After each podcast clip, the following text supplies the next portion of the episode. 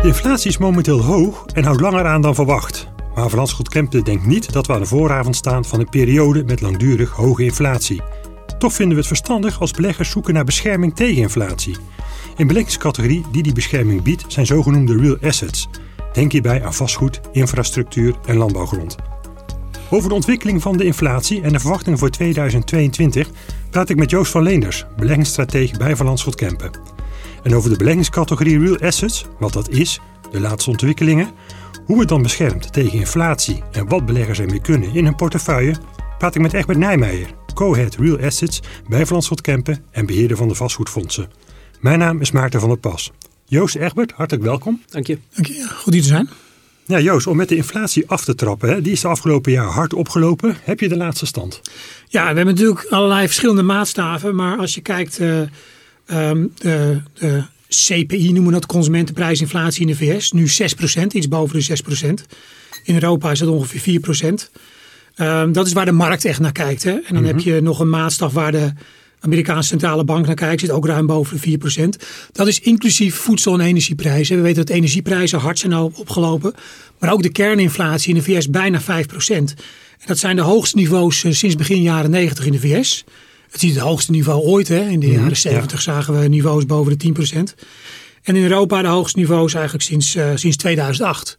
Dus dat zijn uh, vergeleken met de afgelopen jaren erg hoge niveaus. Ja, dat zegt al wat. Die inflatie deed natuurlijk jaren niks. En nu opeens piekt het omhoog, zoals je vertelt. En nou zei je in je outlook voor 2022 dat een deel van die inflatiestijging eigenlijk was te voorzien. Kun je dat uitleggen? Ja, nou kijk, inflatie meet uh, dus de verandering van de prijzen over een jaar. En wat we tijdens het begin van de coronacrisis zagen, dat uh, sectoren die hard geraakt waren, uh, uh, toerisme, luchtvaartmaatschappijen, mm -hmm. horeca en dergelijke, dat daar prijzen onderuit gingen. Nou, als je dan een jaar later ook maar een beetje herstel hebt en die prijzen normaliseren wil wat, dan krijg je al heel gauw, vergeleken met het jaar daarvoor, hele hoge inflatie. Dus het heeft te maken met het, het opengaan van die samenleving. Tegelijkertijd hebben we heel veel steun gezien van overheden voor, voor, uh, voor huishoudens. Huishoudens zijn eigenlijk nauwelijks getroffen in de crisis. He, dus uh, in, in Europa zijn bedrijven ondersteund zodat mensen konden blijven werken. In Amerika zijn consumenten direct ondersteund. Dus die vraag naar goederen, die liep heel hard op. Ja. He, om, ook omdat die dienst niet konden consumeren. En het aanbod kwam onder druk te staan. Dus dat was een tweede effect. En natuurlijk de energieprijzen die gingen oplopen, wat, uh, wat direct in de inflatie terecht kwam. Ja, dan klinkt eigenlijk logisch. Ja, het is een soort van inhalen, lijkt het wel, van dat die prijzen weer normaliseren. Ja, ja, maar nou denk je toch dat die hoge prijzen tijdelijk zijn? Waarom dan? Nou, kijk, die, die, die heropeningseffecten, die zijn op een gegeven moment, zijn, zijn hieruit zijn de prijzen weer genormaliseerd. Um, energieprijzen, bij energieprijzen ook, het gaat niet om het niveau van de energieprijs, maar om de stijging. Dus de olieprijs ligt nu rond de 35 dollar per vat, al, een, uh, al sinds begin oktober. Ook als hij daar blijft, wat hoger is dan de jaren daarvoor, dan is op een gegeven moment de stijging is nul. Dus dan is die bijdrage die loopt eruit. En dat zie je eigenlijk met de gasprijzen ook. Die hadden een enorme piek. Ja. En dat loopt er nu wat uit. Dus dat is, dat is eigenlijk tijdelijk. Nou, we zien krapte in productieketens. Hè? Eigenlijk, eigenlijk in van alles. Uh, de, de chipsector, de auto-industrie, uh, allerlei grondstoffen en dergelijke. Uh, maar daar vinden aanpassingen plaats. Hè? Dat is zo, zo, zo werken economieën. Dus je ziet nu dat er fors geïnvesteerd wordt in de chipsector om nieuwe fabrieken te bouwen. Dan zijn op een gegeven moment die tekorten wel weer opgelost. En dan dan heb je ook minder prijsstijging. En dan kunnen we ook weer meer auto's gaan maken. Um, dat duurt een tijdje, dat duurt wel wat langer dan we dachten. Um, uh, dus dat. En eigenlijk als je kijkt onderliggend, hè, hebben we natuurlijk, als je de afgelopen decennia kijkt, hebben we hele lage inflatie gehad. Mm -hmm. Er zijn veel disinflatoire krachten in de wereld. Globalisering, uh, digitalisering, waardoor prijzen makkelijker vergelijkbaar worden. Robotisering en automatisering. Um, en ik denk niet dat die door de coronacrisis nou opeens heel anders zijn. Dus die, die neerwaartse krachten, die heb je nog. Als je kijkt, eigenlijk sinds de financiële crisis hebben centrale banken er alles aan gedaan om de inflatie omhoog te krijgen. Hele lage rentes, opkoopprogramma's van obligaties, ja. uh, leningen voor het bankwezen. En dat heeft de inflatie niet omhoog gebracht. Dus dat laat zien hoe groot die factoren zijn. Um, dus we zien wel tijdelijke factoren. We zien ook wel wat dingen waardoor het langer aanhoudt. Maar fundamenteel zijn die krachten echt nog wel, nog wel sterk. Ja, want kun je dan toch ook wel voorstellen dat beleggers ook bezorgd zijn? Hè? Want eerst was het eigenlijk, hè, de inflatie is hoog, die is, is, is tijdelijk. Toen hoorde ik bij de centrale banken wel eigenlijk van toon veranderen. Van ja, het is toch wel iets langer tijdelijk dan we eigenlijk vanuit gingen. Ja, kijk, Hoe lang is tijdelijk? Ja, kijk, het lastige daarmee is dat de coronacrisis een hele vreemde crisis is. Hè. Het, is het is dieper, alles gaat sneller. Ehm, eh, je hebt geen, geen, geen uh, onevenwichtigheden in de economie, dus je kunt eigenlijk heel veel sneller herstellen. Die enorme steun die er geweest is. Dus als je kijkt naar economieën waar we nu staan en je vergelijkt dat met de trend voor corona, dan is eigenlijk nog geen één economie is hersteld. De Nederlandse economie bijna zit er ongeveer een procent onder die trend. Ja. Maar Europa 3%, VS 2%. Dus je zou zeggen, er is nog ruimte, dus je zou helemaal geen inflatie moeten hebben. Als je kijkt naar de werkgelegenheid in de VS, werken 4 miljoen me mensen minder nu dan voor de coronacrisis.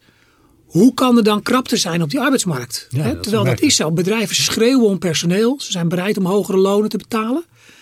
Um, maar wat je ook in de VS ziet is dat het aanbod van werknemers flink is afgenomen.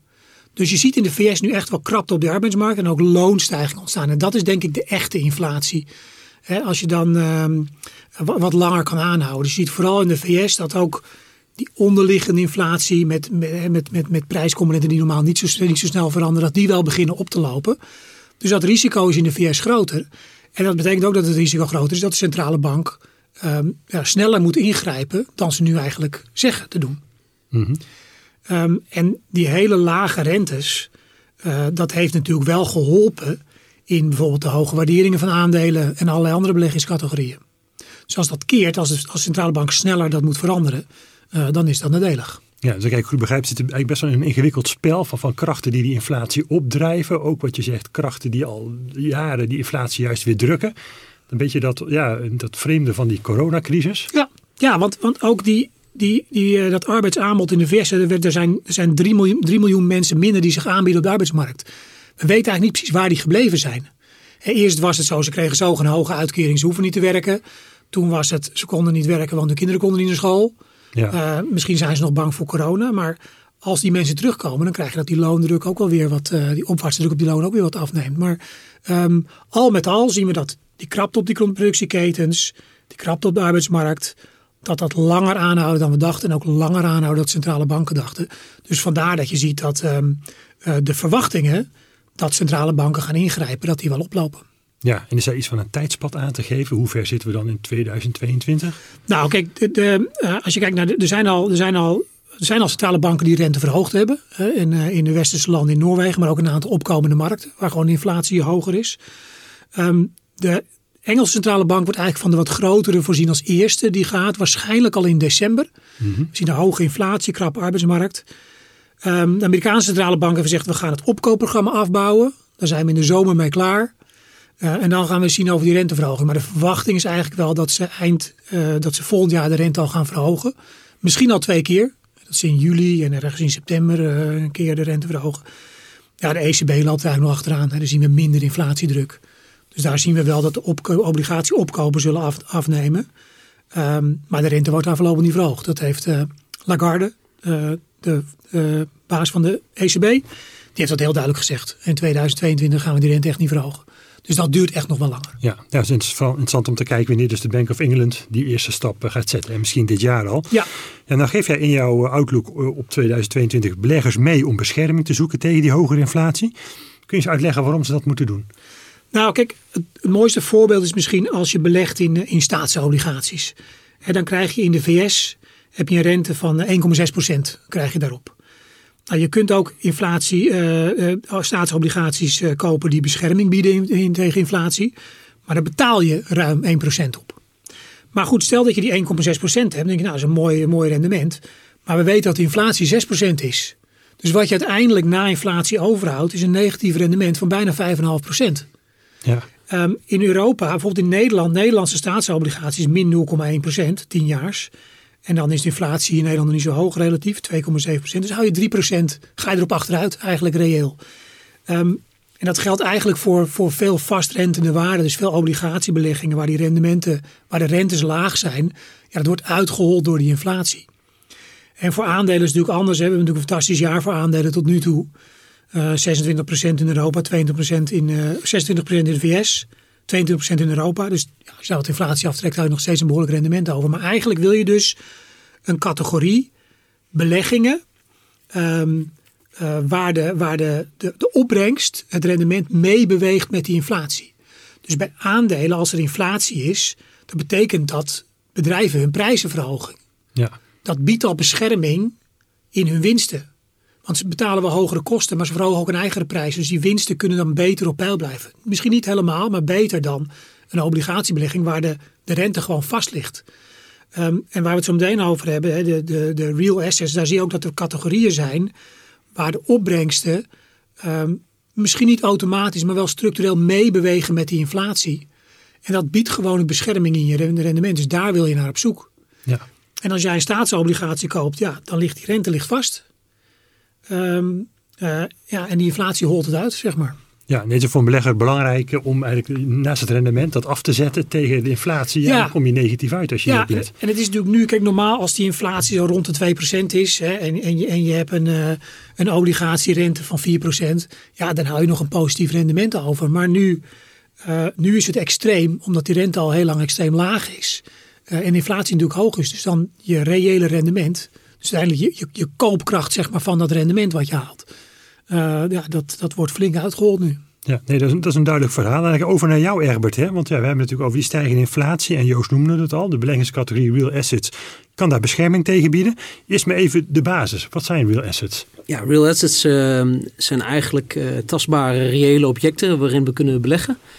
Denk aan uh, drie hoofdgroepen: infrastructuur, vastgoed en land. Nou, voorbeelden van infrastructuur natuurlijk uh, vliegvelden, tolwegen, havens, uh, dat soort objecten. Maar denk ook aan uh, windmolenparken en ook energieinfrastructuur. Dus echt belangrijk voor, voor de duurzaamheidsbeweging. En bij vastgoed moet je natuurlijk denken aan kantoorpanden, winkelcentra, dat soort zaken. Um, het is de derde assetcategorie na aandelen en obligaties. Dus wereldwijd een grote assetcategorie. Ja. Um, en het derde, denk ik, specifieke punt van real assets is dat het um, eigenlijk kaststromen genereert los van economische ontwikkelingen. Dus er zitten over het algemeen lange huurcontracten onder of lange concessiecontracten met hele stabiele kaststromen die eigenlijk uh, ja, niet echt beïnvloed worden door uh, economische ontwikkeling. Nee, je bent eigenlijk niet zo afhankelijk van ontwikkelingen op de beurs voor het rendement. En dat is ook wel duidelijkheid. Dus het is niet alleen uh, beton en staal en steen, maar dus ook inderdaad windmolenparken of, of zonneparken. Ja, exact. Uh, denk daar ook aan. Hè. Veel mensen, met name bij infrastructuur, denken vooral aan, uh, aan die traditionele tolwegen en vliegvelden. Maar ja. met name de, de, de, de, beweging naar meer duurzamere economieën zal voor infrastructuur cruciaal zijn. Uh. Ja, nou is het eigenlijk, hè, is dan, als ik je goed begrijp, een soort van verzamelnaam dus voor verschillende typen beleggingen. Je noemde het al, infrastructuur, vastgoed, grond. Welke ontwikkelingen zie jij nou bij deze verschillende type beleggingen? Om misschien even één voor één langs te lopen. Wat, wat speelt er op dit moment? Nou, in algemeenheid, hè, wat Joost net al aangaf, uh, beleggers zijn op zoek naar yield. En uh, yield het liefst tegen een voorspelbaar risico. Ja, rendement hè? Rendement, ja, exa ja. ja, exact. Um, helemaal als die reële rendementen achteruit hollen, dan zoekt men naar uh, assetcategorieën waarbij reëel rendement beschermd is um, en waarbij het risico voorspelbaar is. Nou, wat ik net al zei, real assets hebben die voorspelbare kaststroom op de hele lange termijn. En ze bewegen mee met inflatie. Dus dat heeft uh, twee componenten in zich waar mensen echt naar op zoek zijn. Dus je ziet de vraag naar real assets, um, zowel aan de beursgenoteerde kant als aan de private kant, enorm uh, toenemen. Dat in zijn algemeenheid. Heel specifiek op uh, infrastructuur. Um, de grotere infrastructuurprogramma's, het Biden Plan, uh, Building Back Better, uh, 1200 miljard dollar, recent goedgekeurd. Ja, dat zijn natuurlijk echt megatrends die op dit moment in infrastructuur uh, bezig zijn. Uh, dus, dus dat is bijzonder interessant aan de vraagkant voor, voor infrastructuur. Ja, sorry. En dat is even dat is de Amerikaanse overheid die dus 12 miljard dollar gaat investeren in wegen, ja, achterstallig onderhoud. 1200 miljard, ja. 1200, dus ik ja, kan me er ook niet zoveel bij voorstellen. Hè, maar als je wel eens met je auto door Amerika rijdt, dan krijg je daar wel een beeld bij. De wegen zijn over het algemeen zeer slecht. Uh, bruggen zijn zeer slecht. Er sprake van veel achterstallig onderhoud. En uh, daar moet gewoon fors in geïnvesteerd worden. Nog even los van de duurzaamheidsinvestering die we met z'n allen moeten doen. Ja. Um, maar ook daar in de, in de basis moet gewoon fors geïnvesteerd worden. Um, het tweede punt wat ik wil, wat ik wil opmerken is um, dat, dat met het opengaan van economieën na de pandemie ja, dat havens, spoorwegen en vliegvelden daar natuurlijk enorm van profiteren. Dus je ziet ook dat havens het op dit moment extreem druk hebben. Of vliegvelden worden steeds drukker. Dus dat zal ook um, de infrastructuurkant heel goed, uh, heel goed doen. Um, en tot slot, ook de vraag naar vastgoed en land uh, blijft hoog. Denk bijvoorbeeld aan uh, logistiek vastgoed. Hè? Dus we winkelen meer online. Uh, mensen werken meer vanuit huis, bestellen meer uh, vanuit huis. Uh, logistiek vastgoed kan de vraag amper bijbenen ja, op dit alle, moment. Alle magazijnen, ja, distributiecentra. Ja, exact. Hè? Die hele supply chain die, die verder uitgebouwd moet worden. Maar denk ook aan, aan datacenters. Hè? Als we meer werken vanuit huis, zijn datacenters steeds belangrijker. Denk ook aan medisch vastgoed. Dus binnen die vastgoedtak is ook medisch vastgoed een hele grote component. en tot slot woningen. Hè? De vraag naar woningen is natuurlijk enorm. Uh, er zijn ook wel categorieën waarbij er meer vraagtekens zijn. Hè? Kantoren bijvoorbeeld. Mm -hmm. Als we meer vanuit huis werken, hoeveel kantoren heb je daar nog nodig? Ja. Nou, daarvan denken we eigenlijk van de kantoren op de beste locaties en met name energiezuinige kantoren, dus duurzame kantoren, die zullen het over het algemeen nog goed blijven doen. Het zijn toch een beetje de, het uithangbord van een onderneming. Hè? Uh, je wilt je, je gasten, je zakelijke gasten, maar ook je nieuwe werknemers op een plek uitnodigen waar uh, mensen zich prettig voelen. Mhm, En ja. dat is een beetje de uitstraling van de onderneming. Dus ook dat type kantoren zal echt het nog wel goed uh, blijven doen. Dus, dus algemeen, over het algemeen een goede vraag naar uh, vastgoed en infrastructuur. Ja, en bij kantoren, ja, begrijp ik, er vindt wel misschien een schifting plaats van die kantoren die wat minder gunstig gelegen zijn. Oude kantoren, wat je echt niet zo duurzaam, eh, wat met energieverbruik. Absoluut. Die krijgen absoluut. het lastig. Ja, absoluut. Uh, als, je, als je nu nog een, een, we zeggen een label E-kantoor hebt, dan wordt het in 2023 met die nieuwe wetgeving al een stuk lastiger om te, te verhuren. En dat zal alleen maar erger worden. Dus je zult zien dat bepaalde eigenaren van vastgoed niet de financiële middelen hebben om dat vastgoed te verduurzamen. Nou, dat kwijnt dan weg. Hè? Dus Ja. dat, dat, dat, we noemen dat wel eens met een, met een gek woord stranded assets. Hè? Maar het zijn echt assets waar eigenlijk heel weinig toekomst voor is. Daar moeten we wat mee op de lange termijn. Maar die eigenaren zullen daar op de korte termijn heel veel pijn van ondervinden. En als belegger wil je je met name positioneren op de duurzamere uh, kantoorpanden op de beste locaties. Ja, dat, dat is duidelijk. En daar zei je ook al, hè, dus die, ja, die, die, die, dat, dat real, die real assets die bewegen mee met, met inflatie. Kun je eens uitleggen hoe dat dan werkt hè, en hoe dan eigenlijk ook die bescherming tegen zo'n hogere inflatie werkt? Ja. Over het algemeen voor, voor vastgoed heb je 10 jaar huurcontracten. Voor uh, infrastructuur heb je concessies van 40 jaar vanuit de overheid. En in die huurcontracten of in die concessiecontracten, daar zit ingebouwde, een ingebouwde inflatiecomponent. Dus ieder jaar dat de inflatie stijgt, herijk je als het ware het huurcontract. Nou, als je inflatie 2% is, dan gaat je huur volgend jaar met 2% omhoog. Als die inflatie 6% is, dan gaat die in principe met 6% omhoog. Dus dat werkt prima gedurende de looptijd van zo'n huurcontract. Cruciale opmerking daarbij is dat aan het einde van zo'n huurcontract de huur heronderhandeld wordt. Als de onderliggende markthuur op die specifieke locatie ook meebewogen heeft op de inflatie, Mhm. dan kan je eigenlijk het huurcontract doorrollen op dat inflatiegecorrigeerde niveau. Stel nou dat je een locatie hebt die minder van kwaliteit is, dan zal die markthuur niet meebewogen hebben met die inflatie. En aan het einde van zijn huurcontract maak je dan eigenlijk een val naar beneden. Dus dan heb je nog geen bescherming tegen inflatie.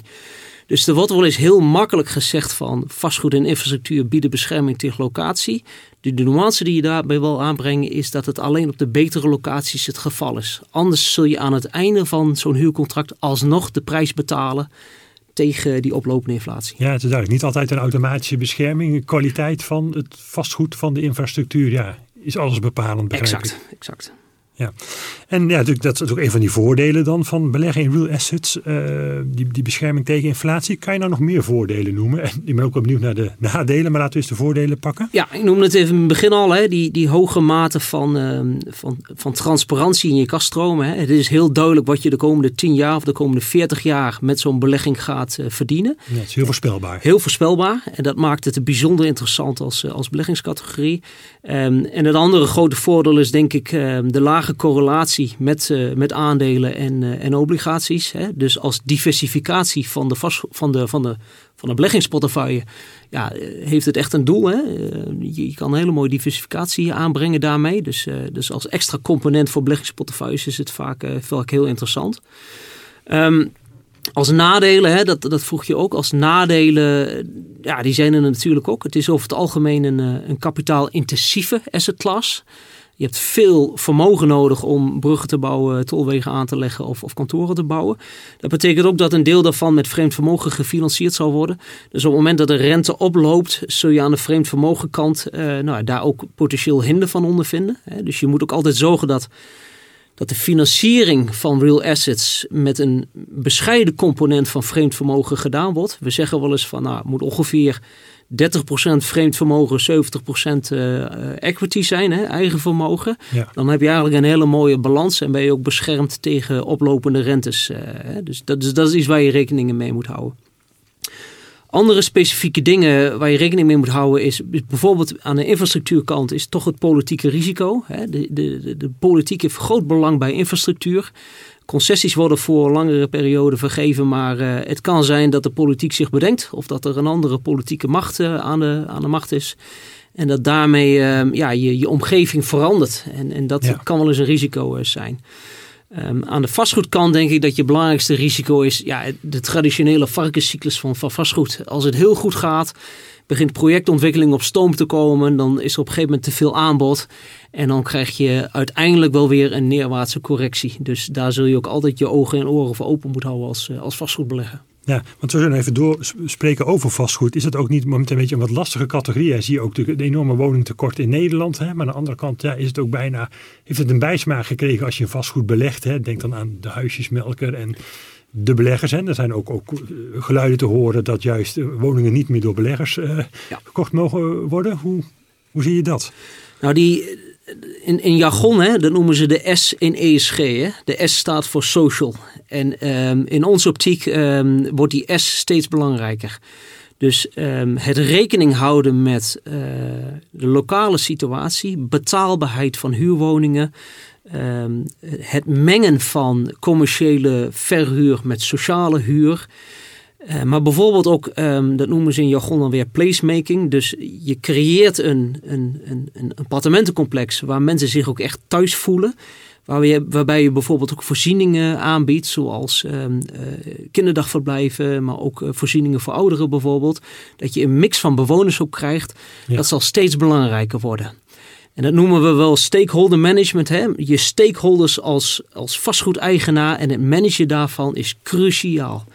En als je dat niet doet, dan ga je steeds meer de, de perceptie tegen je krijgen. Dan zal steeds meer de lokale politiek, maar ook de lokale samenleving zeggen van jij houdt niet voldoende rekening met sociale aspecten. En vastgoed uiteindelijk is natuurlijk een heel sociaal iets. We wonen erin, we werken erin, we doen boodschappen erin.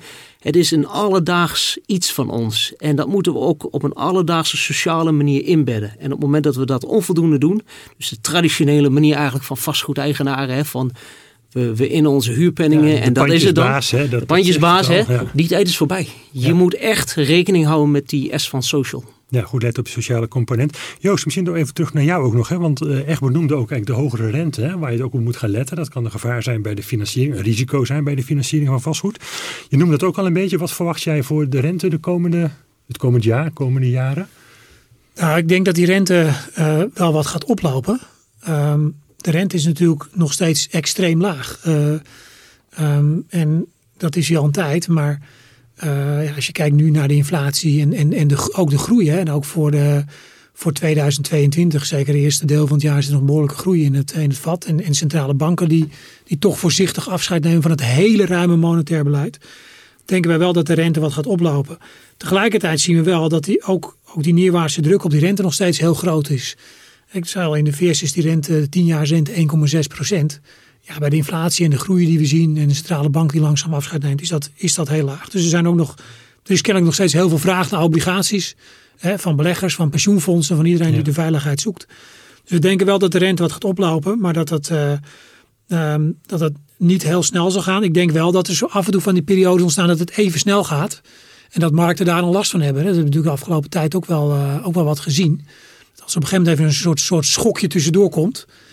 Um, waardoor het gebeurt. En over het algemeen zie je dat, dat, dat financiële markten, zeker aandelenmarkten, er eigenlijk pas echt last van krijgen. Uh, als je een aantal rentestappen ook van een centrale bank gehad hebt. En dan eigenlijk de economie wat begint af te koelen. En een mooi voorbeeld daarvan was eind 2018.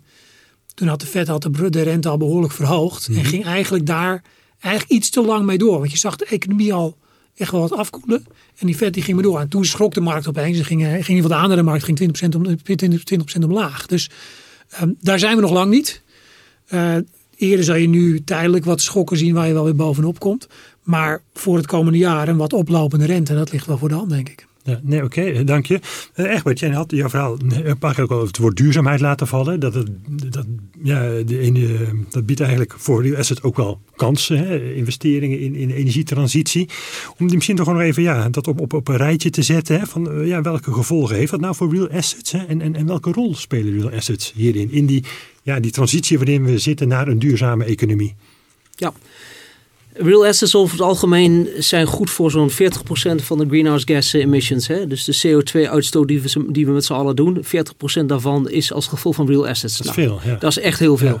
Dat betekent ook dat daar de kans ligt op verduurzaming. Daar kan je in feite heel veel progressie boeken om, uh, om, om een verschil te maken richting het uh, Parijsakkoord. Dus, dus zo steken wij hem in van de ene kant als zijn een, een kans om er wat aan te doen. En tegelijkertijd brengen wij de risico's in kaart op het moment dat dingen niet lopen zoals je, zoals je verwacht. Daar kom ik straks nog even op terug. Maar um, vanuit de kans bezien uh, is er dus, een, is er dus een, een noodzaak om te investeren. Uh, bij, bij infrastructuur denk bijvoorbeeld aan um, ons, ons, op dit moment ons energietransportnetwerk. Hè? Wij wekken uh, energie op in toenemende mate met, met, met windparken en met, met solarpanels. Maar die energie moet vanuit de, de plek waar het opgewekt wordt ook getransporteerd worden naar de plek waar we het verbruiken. En het transport en de opslag van die energie, daar hebben we onvoldoende voor elkaar op dit moment. Dus daar moet fors, fors, fors in geïnvesteerd worden. Nou, dat is een manier waarop infrastructuur echt kan bijdragen in, uh, in, in die duurzaamheidsbeweging. Ja. Um, bij vastgoed is het natuurlijk vrij uh, evident. Hè? Op het moment dat jij uh, energie-onzuinige kantoorpand hebt of winkelcentrum hebt, ja, dan kan je daar door middel van, van, van investeringen echt een, echt een slag maken. betere isolatie, betere verlichting, zonnepanelen op het dak. nou, de, de voorbeelden zijn natuurlijk talrijk. Um, als je het hebt over, over risico, wat ik daarbij wil aanstippen is dat Stel nou dat we niet in staat zijn met z'n allen om die, die opwarming, opwarming van die aarde te beperken tot anderhalf graad Celsius. En stel nou dat dat 2,5 of 3 graad wordt. Dan zul je ook je ogen daarvoor niet moeten sluiten. Dan zul je ook moeten kijken van als ik ergens real assets gepositioneerd heb. Waarbij het risico van klimaatverandering dusdanig groot is dat zo'n pand of zo'n object niet verzekerbaar meer is op de lange termijn, dan moet ik daar nu al rekening mee houden. En we hebben natuurlijk nog maar net de overstroming van, van Limburg in Duitsland in zijn achterhoofd. En de impact die dat heeft op de mensen, maar ook op die real assets die daar dan staan, hè, die woningen die daar staan.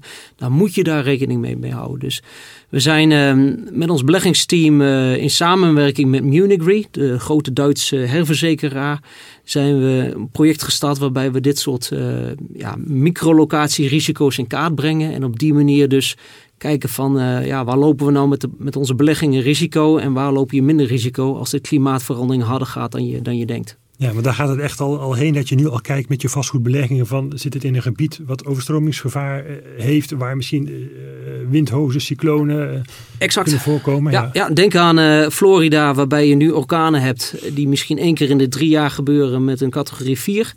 Nou, als dat door de opwarming van de aarde en het warmer worden van de zee één keer per jaar categorie 5 wordt, dan heeft dat echt impact op het vastgoed wat daar staat en de infrastructuur die daar staat. En, en ook dichter bij huis, hè, wat ik al zei kun je nog uh, in Limburg op die specifieke plekken wonen. Op het moment dat de mensen daar niet beschermd zijn tegen overstromingen. Dus het vergt, het vergt enorme investeringen uh, in de bescherming van, van de real assets. Hè? Dus uh, bijvoorbeeld het, het breder maken van rivieren.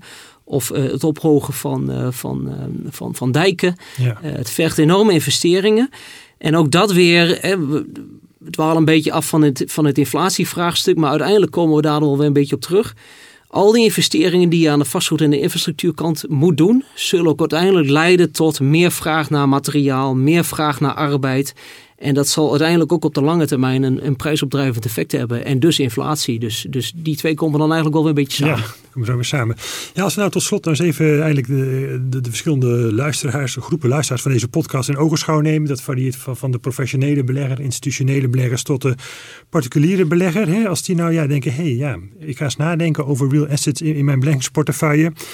Wat kunnen ze dan het beste doen? Hoe kunnen ze dat het beste benaderen? Kun je het een beetje globaal zeggen? Ja, dus, dus globaal, je kan zelf een pand kopen. Hè? Dat is de meest directe vorm van, uh, van beleggen in vastgoed. Als jij uh, een appartement koopt en je doet dat voor de verhuur, uh, ja, dan kan het uitstekend werken voor, voor, voor, voor particuliere beleggers bijvoorbeeld.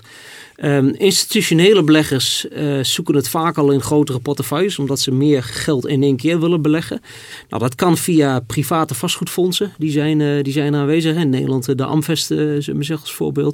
En dat kan ook via beursgenoteerde vastgoedfondsen. Dus denk aan uh, in Nederland denk aan, uh, aan NEC of aan Wereldhaven of Unibail Rodamco zijn de bekende namen. En, en daarvan zijn er ongeveer 350 uh, in de wereld. Ook aan de infrastructuurkant kan je dat privaat doen en ook beursgenoteerd. Um, die hebben allebei hun voor- en nadelen. privaat over het algemeen is de verhandelbaarheid wat, wat lastiger, de liquiditeit wat lager. Uh, aan de beursgenoteerde kant is de liquiditeit wat hoger, maar heb je wat meer dagelijkse volatiliteit als gevolg van beurssentiment. Ja. Dus het heeft zo zijn voor- en zijn nadelen allemaal. En, en specifiek voor de individu moeten mensen daarin uh, hun keuze maken. Ja, nee, dat is duidelijk. Dan zijn we zo'n beetje wel aangekomen bij het einde van, uh, van deze podcast. Uh, Joost en Egbert, hartelijk dank uh, voor jullie verhaal over hoe de inflatie zich gaat ontwikkelen. Over de beleggingscategorie real assets hè, als ja, een andere rendementsbron en hoe het beschermt tegen inflatie. En dat je vooral erg moet opletten op de kwaliteit van het vastgoed. Dat, dat heb ik wel begrepen. Hartelijk dank voor jullie bijdrage. Wilt u nu meer weten over de verwachtingen van Van Landschot voor de economie en financiële markten in 2022? Bezoekt u dan de website www.vanlandschot.com met artikelen, video's en podcasts.